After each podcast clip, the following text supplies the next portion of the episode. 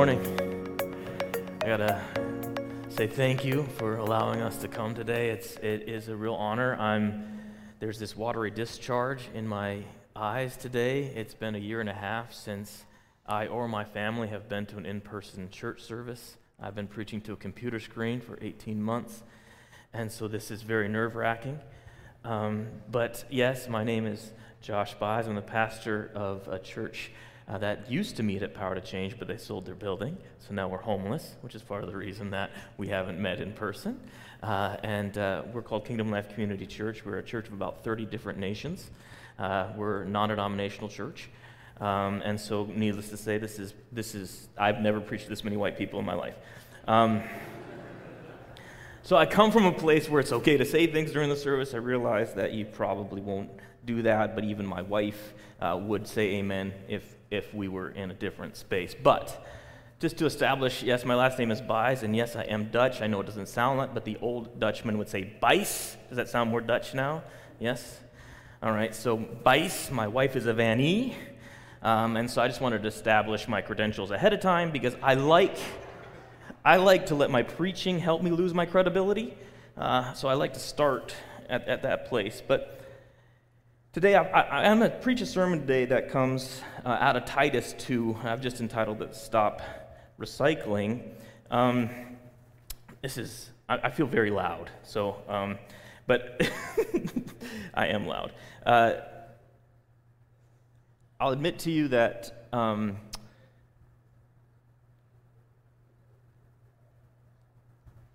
this is an amazing opportunity for me um, I haven't been to a CRC church now since I was about 10 years old. And um, this is a very special day for me. So thank you for having me here. Uh, let's just do this. Let's just, I had all this whole introduction. It's gone. I don't care. We'll just, we'll just, we'll just, we'll just read the scripture and uh, get into it. For the grace of God has appeared that offers salvation to all people. It teaches us to say no to ungodliness. Oh, wow, this is not my passage. Well, it is my passage, but not out of my version. Do we have my PowerPoint? Thank you. All right.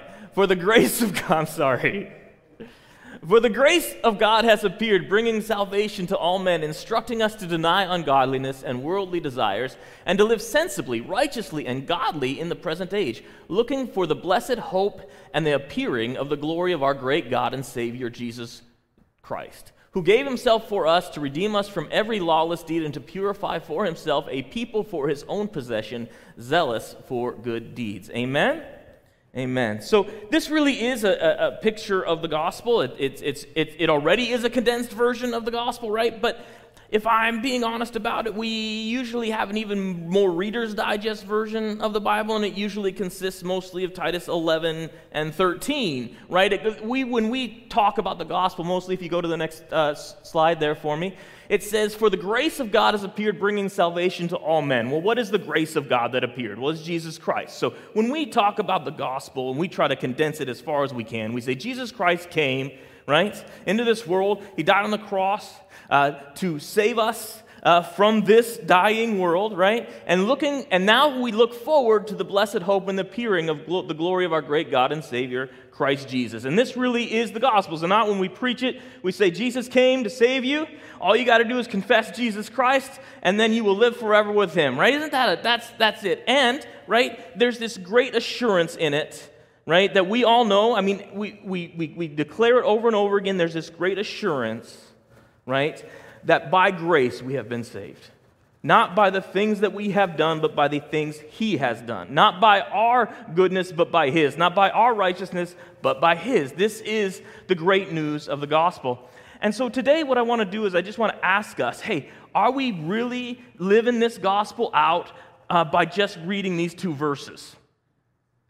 All right, and so I, I acknowledge today I'm going to challenge you, maybe in some spaces, and I would ask this today because I'll tell you what, I, I'm in a place where I, I have, we, we, we planted a church, 40 people, grew to about 250. I preached it back down to 40. I'm okay with not everybody agreeing with me, all right? But so what I ask today is that not that you maybe try to dispute me theologically, but would you go to the Word of God and would you wrestle it out with Him? Because so much of where we live is what someone has told us, and not necessarily what resides in God's Word. And so I'm going to ask. I know it's funny. I'm standing in front, which is all uncomfortable for everybody, right? I'm not using the podium. I'm going to hold a water bottle with a name on it. There's lots of weird stuff that's going to happen today, but I promise this is going to be impactful if you let it be. This is how I'm going to preach the gospel today. I'm going to preach the gospel using water bottles. All right? So, this is, let's just say, instead of talking about somebody else, I'm going to tell you how special the gospel is to me. I'm not going to talk about someone else, I'll talk about myself. So, this water bottle says Josh. Not all of you can read it. You won't be able to read all of my labels, but I'll tell you what they say, all right? But this is me. Let's say this is me, and this is me when I'm born, right? Like, look at all of my potential, all of my value, right? Like I'm untapped, but as every good Calvinist know, I can't forget the T in tulip. So when I'm born, I'm not completely spotless, right? I got a little of that depravity going on. So I'm pretty spotless, right? I've got lots of potential, right? I've been tinged by sin, so I'm not perfect. I'm unsealed. You couldn't resell me, right, at this point. But I got so much going for me. And, you know, my name is Josh, right? That's who I am. And I get to, I get to find out who I am. I get to live this life and figure out who I am, right? This is, this is me, okay? But it's not really just me, right? Because it's not, I didn't name myself, my parents did. So I'm not just carrying expectations that I might have for myself, I'm carrying expectations that they have for me. So I, this is me. I'm, I, I, got, I got stuff from my parents too, right? And then, you know, I'm a kid, and my kid, my parents are telling me what to do. They tell me, you know, where I'm going to go and all these other things. And then but I, I got lots of hope. I gotta tell you, when I was a kid, I had lots of hope. I was an excited little kid. People used to talk about how they had to try to, you know, keep me. Like I used to run out of the house, do all sorts of crazy things, right? My mom didn't know what to do with me. I had lots of energy. I believed in I could do anything. Really, I did. You know that silly song, I Believe I Could Fly? I actually believed I could fly. I even tried it a couple of times and survived. But I didn't fly. And we, you know, we were going to church, we were doing all these things, but you know what? Something happened along this journey of trying to, you know, reach my potential. Some things started happening in my life. And I'm not here to air all of my dirty laundry, but I started to be physically abused as a child. And that turned then someone else came along in our family began to sexually abuse me. And so all of a sudden there was a power dynamic in my life that was different. I, I wasn't just what my parents said I was or, or who I said I was, and I certainly wasn't who God said I was. But I carried like the labels that my abusers had given me, and not only that, just so you know, this water bottle started to kind of empty out. And yeah, I snuck past all of your great security with a knife. But it's not just that these people could start saying who I was and redefine who I was it wasn't just that, it was that they actually tore like deep into the center of who I was. They started to, my, my whole life started to deteriorate. It just couldn't hold the value it once did because I didn't actually believe I had any left. And of course, you know, that just leads to this socially awkward and, and, and, and, and you know, and, and, and almost dangerous. I'm going to put a little water on your carpet, but it'll be okay. And so then I start sinning myself, right? Sins here and there, and they're, they're poking holes in everything that I am, and, and it's not starting to look so good anymore for me. Who would want this? Who wants it? It's, it's, it's got no value left. I mean, what are you going to use it for? You can't hardly put water in it. It holds a little bit. You know, but, you know, then I get my own failures, and I got to carry them with me everywhere I go. And, and, and this isn't, there's not a lot of hope in this life, just so you know. And I'm thinking, and then of course, you know, then my dad, and he leaves my mom and all of us, and pretty soon, and he might just, because what am I going to do anymore? This, this is me. This is all I got. So when we read that verse, I'm sorry.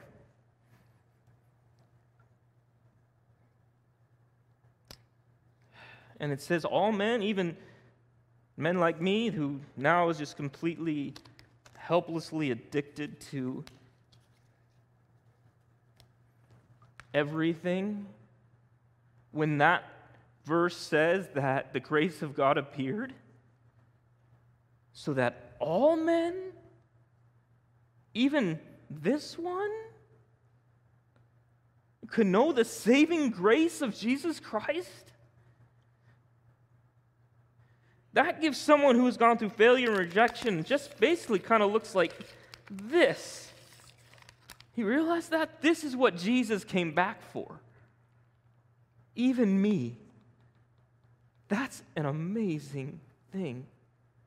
But I got to tell you, when you're this person and you get to know this, you're so excited because you get this new label, right? You're like, yes, yes, I'm not all of these things. I'm also, like, I'm Jesus's. So I'm going to put Jesus on, I'm going to straighten up, right? I'm going to I'm going to stand up straight. I'm going to put Jesus on me, right? And now, yeah, I may be broken and I may be a mess, but I got Jesus, right? Like that. And, and, but here's the problem. If you ever are this person right here, and just because I've lived this life, I know it, if you are this person, if, if all you hear is verse 11 and 13, then that means that for the rest of the time that I breathe on this earth, I just get to be this broken, useless bottle that's being held in layaway until Jesus comes back. And I got to tell you, when you're that person and all you've ever done is wrong, you want some sort of purpose in your life. I'm just telling you from personal experience. You want to feel like your life has some purpose. And so here I am at the age of 25. I, I found Jesus, and I believe with my whole heart that He has saved me and loved me in spite of me. And I want to do something worthwhile. And so instead of reading any theology book, I start reading the Bible. And I tell you, I read the Bible. I have read the Bible so many times, I can't even begin to tell you. I just read it over and over and over again. And what I kept being confronted with was this piece of the gospel that I didn't seem to ever hear. It was verse 12. And when you look at verse 12, if you go to the next slide, it says that this grace of God appeared not only to save us, but to instruct us. That this grace wasn't just so that we wouldn't live eternally in fire and brimstone, but that so right now in this world, in this padeo Greek word, this instructing, discipling thing, that I would become a disciple of Jesus Christ. That the call was not just to be preserved for that day in the future when Jesus comes back, but that there's something for me to do day in and day out. And Jesus Christ wants to do something with this broken bottle that will finally be of value. And to somebody like me who had none and didn't have a purpose, that meant everything. It meant my day in and day out wasn't without meaning. And so when you look at this, it says to deny ungodliness and worldly desires and to live sensibly, righteously, and godly in the present age. In fact, this is the reality. The gospel never separates these two things. We do. Right? Because I know we're all in danger zone right now because we, we cannot be saved by works. I totally get it. But the Bible somehow says that out of our salvation, out of, and let's get a good definition of grace today. How about that? Grace is the things that we cannot do that only God could do. I can't save myself. Grace is the power of salvation because I can't do it myself. I cannot live a godly life. I cannot live, a, I cannot do it on my own, but by grace through Jesus Christ, I can. That's what this says. This is the challenge, right? And I'm not one offing a verse here. In fact, if you look at John 15, and let's just read this whole thing together. And I'm going to read some scriptures to you, and I know I got to get done here real fast. I am the true vine, and my Father is the vine dresser. Every branch in me that does not bear fruit, he takes away, and every branch that bears fruit, he prunes it so that it may bear more fruit. You are already clean because of the word which I have spoken to you. Abide in me, and I in you, as the branch cannot bear fruit of itself unless it abides in the vine. So neither can you unless you abide in me. I am the vine, you are the branches. He who abides in me and I in him, he bears much fruit, for apart from me, you can do nothing. Go to the next slide. If anyone does not abide in me, he is thrown away as a branch and dries up, and they gather them and cast them into the fire, and they are burned. If you abide in me, and my words abide in you, ask whatever you wish, and it will be done for you. My Father is glorified by this, that you bear much fruit, and so prove to be my disciples. See, whether we like it or not, we have to figure out how to deal with these verses that actually call us to task beyond a sinner's prayer. We've got to figure out what we're going to do with the fact that the red letters tell us that we're called to something greater than just waiting for Jesus to return. We have to figure out why we don't even acknowledge these things as being there because I got to tell you,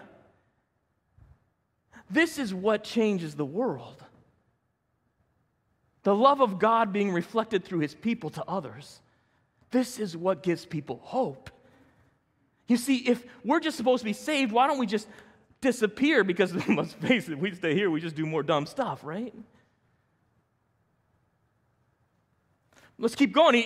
I'll read a couple of them. Matthew 5, you are the light of the world. A city set on a hill cannot be hidden, nor does anyone light a lamp and put it under a basket, but on a lampstand, and it gives light to all who are in the house.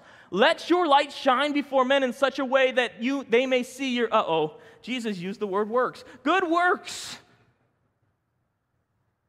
and glorify your Father who is in heaven. See, there's something about the order here, is there not? There is something here. Jesus says, You can't do it without me. But there is a call to do something. And then, of course, we, and this is how I feel. If you look at this bottle, I feel like that woman caught in adultery at this point, right? Now, when Jesus later will talk to a woman, he'll say, he, the one who has been forgiven much loves much. This is me, okay? But what does he say to the woman caught in adultery once he saves her from dying? In John chapter 8, what does he say? Straightening up, Jesus said to a woman, Where are they? Do, did, they? did no one condemn you? She said, No one, Lord. And he, Jesus said, I do not condemn you either. Go from now on and sin no more. What? No. He said, I love you just the way you are. Now don't sin anymore. And so here I am knowing all the things that I need to know, and yet wondering how I can be the person that God's calling me to be. And so I start to think, well, grace appeared, right? So grace appeared in Jesus Christ. That's the ability to do things that I can't do myself. So then the Holy Spirit's got to be the thing, right? The Holy Spirit's got to be the thing that, that, that now gives me this instruction and this discipline to be able to do my thing. So what I need, what I really need is I need like a, like a fresh bottle of Jesus' spirit, right? Living water, right? And I'm going to take that living water and be like, Jesus, help me out. And I'm, oh man, I spilled all over myself. And I'm going to pour all that living water back in me because now, now I'm ready to go. And you know what? At first, it works really well because I'm like full of Spirit. I'm doing all sorts of good stuff. But before you know it, like all of the labels and all of the holes and all of the stuff, it all gets back in the way. And I retain a little bit at the bottom. But you know what? I'm not reflecting much of Jesus, really. And I got to think, like, how, like, isn't that I took the Jesus and I put the Jesus in me. Why doesn't it work? So let me just stop a second and ask ourselves why don't we ask this question more often? And I, I got I to tell you, I've been thinking about this for a minute, and it looks like I lost one of my labels. So I had a pen at one point. Maybe they're all stuck together because everything's wet. All right, here we go. Here he is. All right, I'm going to tell you, I tell you why we don't talk about this a lot. I'm going to, tell you why I think, especially here in North America, we don't talk about this too much. I've got another bottle here. This bottle is Kees, right? Case, Kees Van de Dutch, right? Because that's a pretty good name. This is Kees Van de Dutch, and, and he's just a general person. You don't have, you don't, but growing up in South Denver, I knew a lot of Kees Van de Dutch. And Kees Van de Dutch, he's got a pretty good life, all right? He's got a pretty good life. He goes to private schools, he does these things, he's got quite a bit of money. I mean, I went to private school because my dad was a teacher five of us in an 800 square foot bedroom house, we didn't eat much, just so you know. But I went to school with all the kids whose parents bought them cars when they were still 14, right? And so, Kees Van Dutch, he's, he's like, he's like all of us, right? So he's, he's, he's got a, he has to observe the T and tulip too, okay? So he's depraved, right? He's not perfect, but it's not too bad, right? It's not too bad. And you know what? He's got money and his family's got money and he goes to school and he gets a good job and, And, um, you know, he's pretty much just who he wants to be, and he's kind of determined this is his career, and this is what he's going to do, and this is what it looks like, and he's doing just fine. He's rolling in it, right? So then, you know, he, he's got a spouse, so she gets to say some things about him, but not too much, you know. I mean, he's pretty self, you know, he's, he's pretty self assured. And, and you know what? He has a few occasional mistakes, foibles here and there, so to speak, but he's not so bad. So he's only got like two little holes, right? And you know what? Just so because he's being practical and he's being smart about everything, he just makes sure that he's got the Jesus thing under wraps. And so he gets his baptism and he gets his profession of faith, and so he can stick his Jesus label on there. Right? And, and unlike me, unlike me, Kees still's got it together for the most part. I mean, now that he's got his salvation locked down, right, he can just go ahead and go through the rest of his life because really, he's got, he's got a pretty good life. I mean, he's got a purpose. He's kind of living out the thing that he's always wanted to do, right? So, what, what, what's, what's the point in verse 13? Let's just do what we do. But really, honestly, if, if, if we're being honest, I really think this is like this is the rich young ruler way of living. See, if this is the adulterous woman, this is the rich young ruler. In Mark 10, what happens? In Mark 10, rich young ruler comes to Jesus. He says, I want eternal life. Like, he wants to get the salvation on lockdown, right? He wants to get that, that thing checked off his list just like we do, right? I checked it off. I checked it off. What? Baptism, profession of faith, salvation, got all the checks in my boxes, and now I can just go on living my life with all of my, with all of my stuff. And so, why in the world would I want verse, verse 12 in my salvation history? Because that would require me to do something else. But Jesus says to the rich young ruler, what does he say? Go, go to Mark, Mark 10. You can skip that, it's fine. Go to Mark 10. Yeah, I, go through that. Mark, there we go.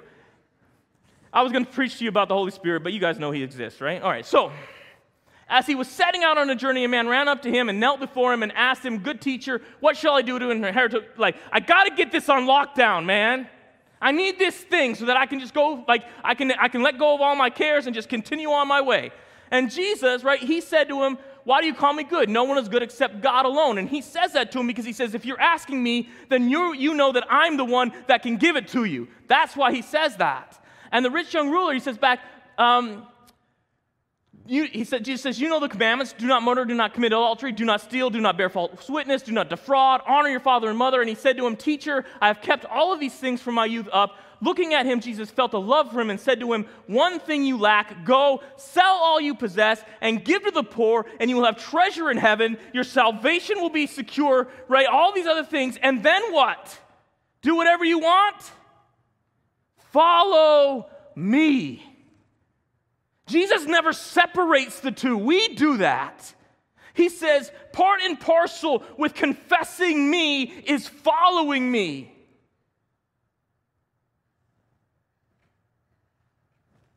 But we don't want to follow Jesus. That's, this, is, this is a lordship issue, actually. We want Jesus to be a bumper sticker on our life. We want the card so we can walk in and then do whatever we want in the meantime.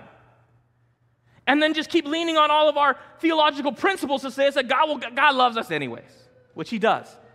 I'm not saying that. Like I said today, I, I'm not here. Let's go to the next passage there, real quick. But this is what Jesus talks about so that's why we got to, I said, we got to deal with the red letters, guys. He says, if anyone comes to me and does not hate his own father and mother and even wife and children and brothers and sisters, yes, even his own life, he cannot be my disciple. You got to be willing to give this up, he says. All, like, all, like, I know it looks pretty good. Whoever does not carry his own cross and come after me cannot be my disciple. Cannot.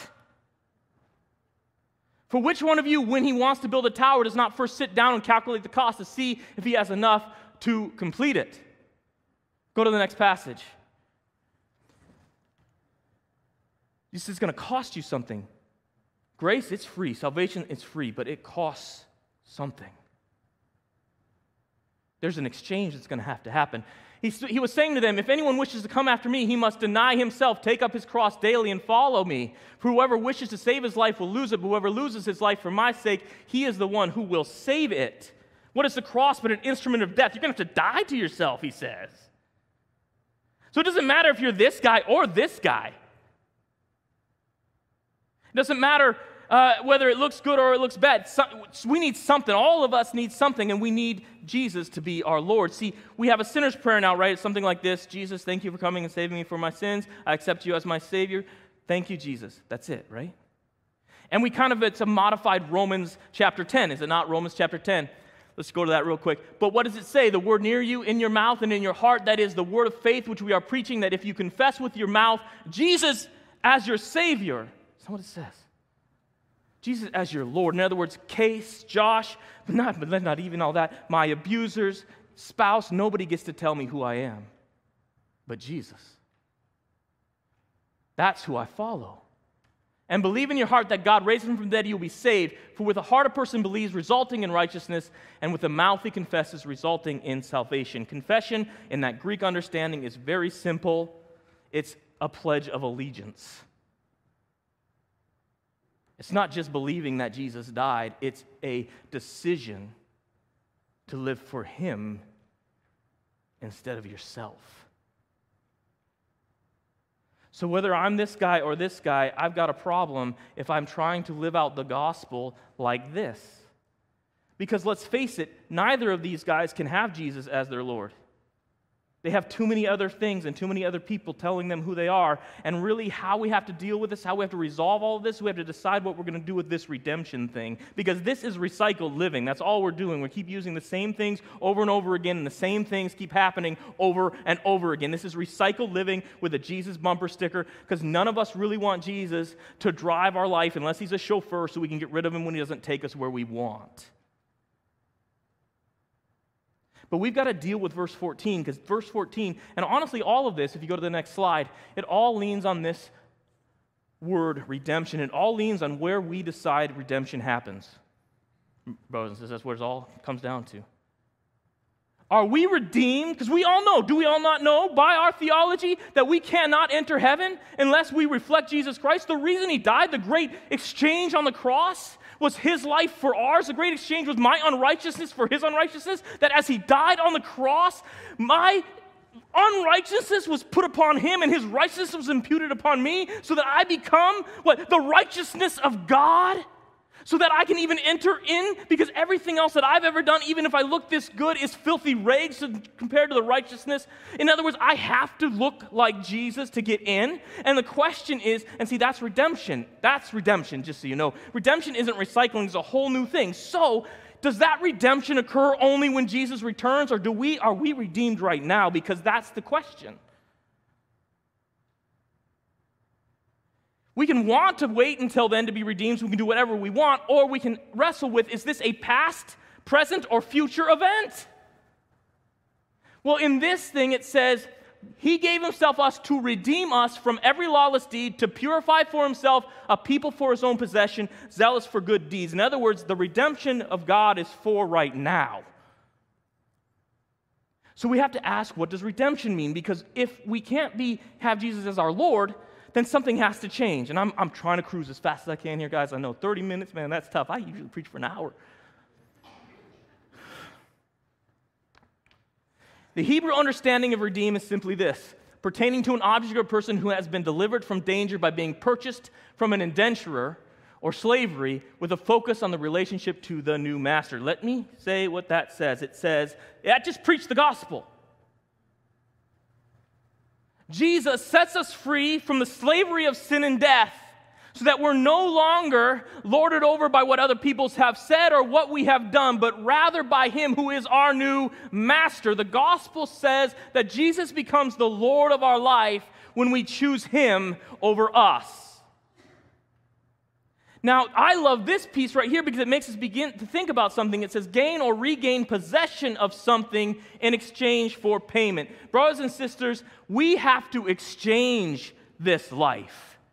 The reason that I can't just put Jesus into it or attach him to it is because there's still too many other voices telling me who I am and, and damages keeping me from being who God wants me to be. I can't reflect Jesus Christ right now because I reflect too many other things. Well, what's the answer? Well, in John chapter 3, Jesus meets with another kind of rich kind of ruler, this guy, this Nicodemus, and he has this conversation with Nicodemus, and it blows everything up and it makes me understand what we need to do. See, in John chapter 3, it says, Jesus answered and said to him, Truly, truly, I say to you, unless one is born again. Oh, oh wait a second. Not recycled, not patched up or medicated or kept until a day, born anew. And I know we all just say, we'll say, if we were there, we would say the same thing Nicodemus said. He says to him, How can a man be born when he's old? He cannot enter a second time into his mother's womb and be born, can he? I mean, that's a ridiculous thought. And this is what Jesus says. He says, Jesus answered, Truly I say to you, unless one is born of water and the Spirit, he cannot enter into the kingdom of God. What is Jesus saying? It's really simple. What is the water? Think about baptism. What is baptism? You get baptized what? For the forgiveness of your sins. What happens before that? You repent. You turn from the life that everyone else has made for you. You turn from the life that you've made for yourself, and you turn to Jesus Christ. And in that moment, you say, I will die to myself. Because what happens? We know it. What? You're, you're put in, you, you, you die and you are raised to Christ. In fact, Paul uses the Greek word, oh, he says into Jesus Christ, enthuside. It's a Greek word, it's a theater word. It means we get costumes. It means that when we come out of the water, we no longer look like this or this. We look like something else. We look like Jesus Christ. That's the exchange. It's my old life for a new life. That's the exchange. Let me blow your mind a little bit. John 1, he came to his own, and those who were his own did not receive him. But as many as received him, to them he gave the right to become children of God even to those who believe in his name, who were born, what? Not of, the, not of blood, nor the will of the flesh, nor the will of man, but of God. In other words, not Josh, born by his parents, not Josh by the will of men who's been you know, lorded over all these other things. This is not who I am anymore. In fact, redemption, if it happens now, is this. It's not Jesus fills this bottle and I hang on forever. It's this. This is the exchange. The exchange is, and it's a great one. Jesus says, You give me this one, and I'll give you this one.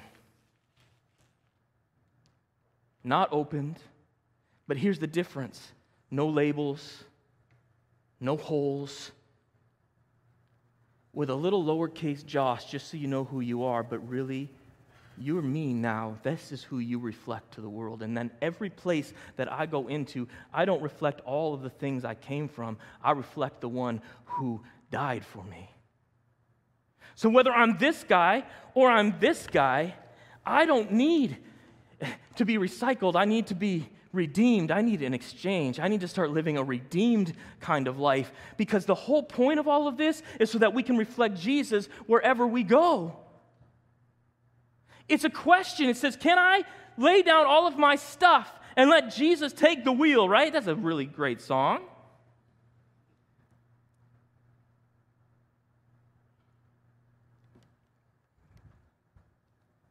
But what that says is that everything that everyone ever made me, even the things that I felt in my heart from the time that I was born, none of them define who I am. The only one who gets to say who I am is Jesus Christ.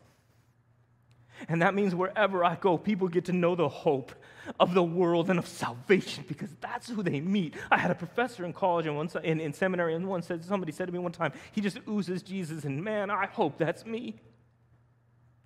But this guy will never do it. Only this guy can. And you want to know something? I'll tell you something. I know I'm supposed to be done. This is why we have all these problems right now as a church because we don't know how to deal with all of these gender issues and these sexuality issues. I'm going to tell you why we have that problem because we, we continue to justify living this way with the Jesus bumper sticker, living out of all of whatever we were born as and how we feel because we think that aligns with enough of Jesus' stuff to get us in. The reason we have a problem with this conversation and we don't know what to say is because we're not born again either. We're not reflecting Jesus Christ either. It doesn't matter. Like, this is the whole point. Everybody wants to define themselves on who they want to be or who sin has made them or, or how they feel. But Jesus says, No, in me, you're who I say I am. So we have to stop asking this question well, who do you feel you are? What do you think you are? This is what I see of you. The question is, who does God say you are? I know what you feel. I know what someone said. I know the things that have been done to you. But have you met Jesus and have you asked him who you are? And I know this sounds like I'm, I, but this is not, this is, this is biblical. What, is, what does Paul say? What does Paul say? Go to the next passage. I'm done. I got two slides left. that said, I have been crucified with Christ, and it is no longer I who live, but Christ lives in me. In the life which I now live in the flesh, I live to my own satisfaction. It's not what it says. I live by faith in the Son of God who loved me and gave himself up for me. This is a really good exchange. Like, this exchange rate's ridiculous. I get to give up all of my junk, and I get this. And you know what? Just so you know that I know that we know, everyone in this room's been saying this most of your life if you've gone to a CRC church. You just kind of skipped over it because it's uncomfortable. But you know what you've been confessing with your mouth? What's is it Lord's Day 1?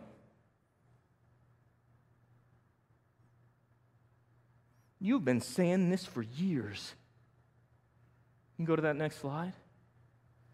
You've been confessing with your mouth the very thing we're talking about that you feel so uncomfortable about right now, and you're wondering whether or not it aligns with everything you've ever known. It's right there. What is your only comfort in death? No, in life and death.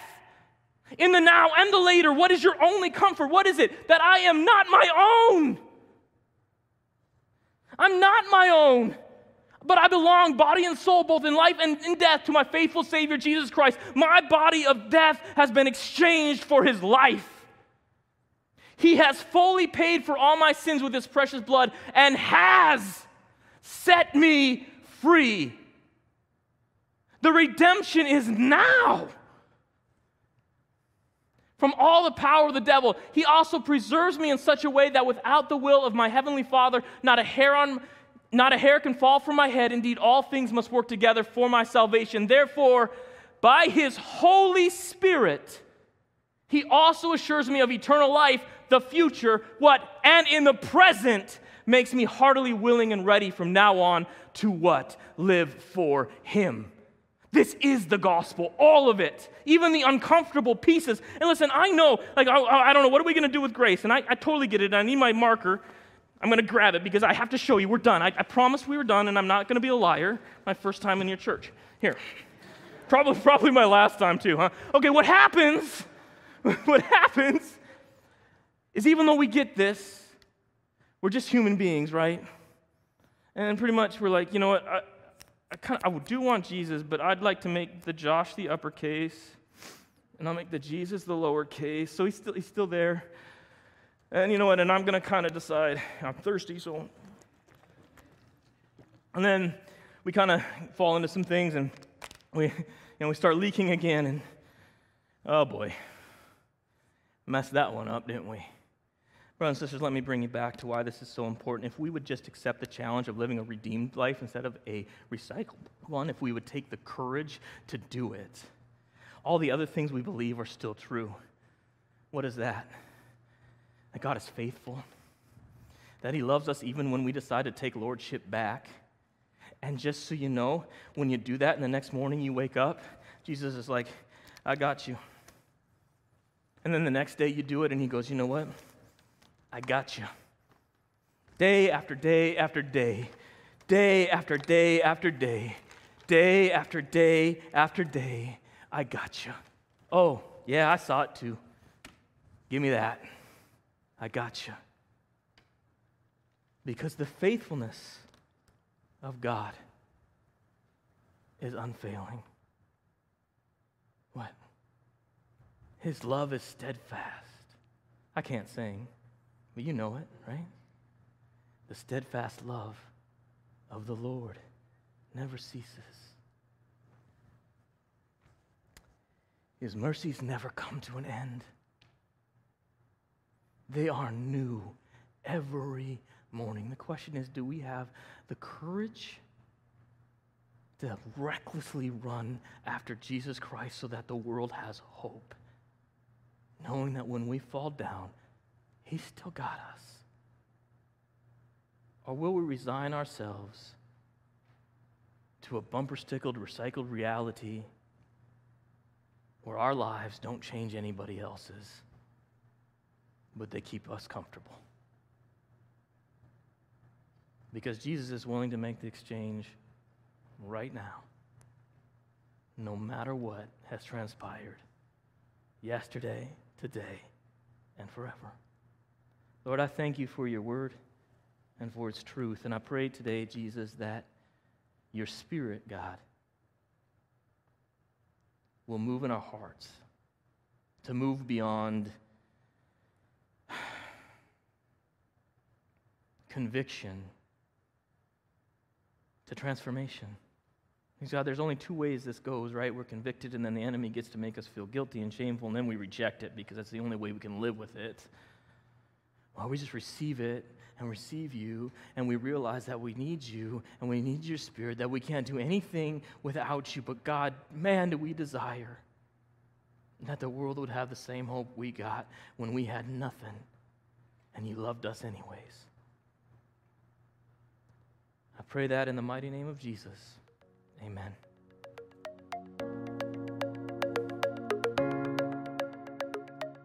Thank you for listening to the Willoughby Church Sermon Podcast. The Willoughby Church Podcast Network also has podcasts about discipleship, the Heidelberg Catechism, and even a podcast hosted by some of the youth. You can find out more about the Willoughby Church Podcast Network by going to willoughbychurch.com.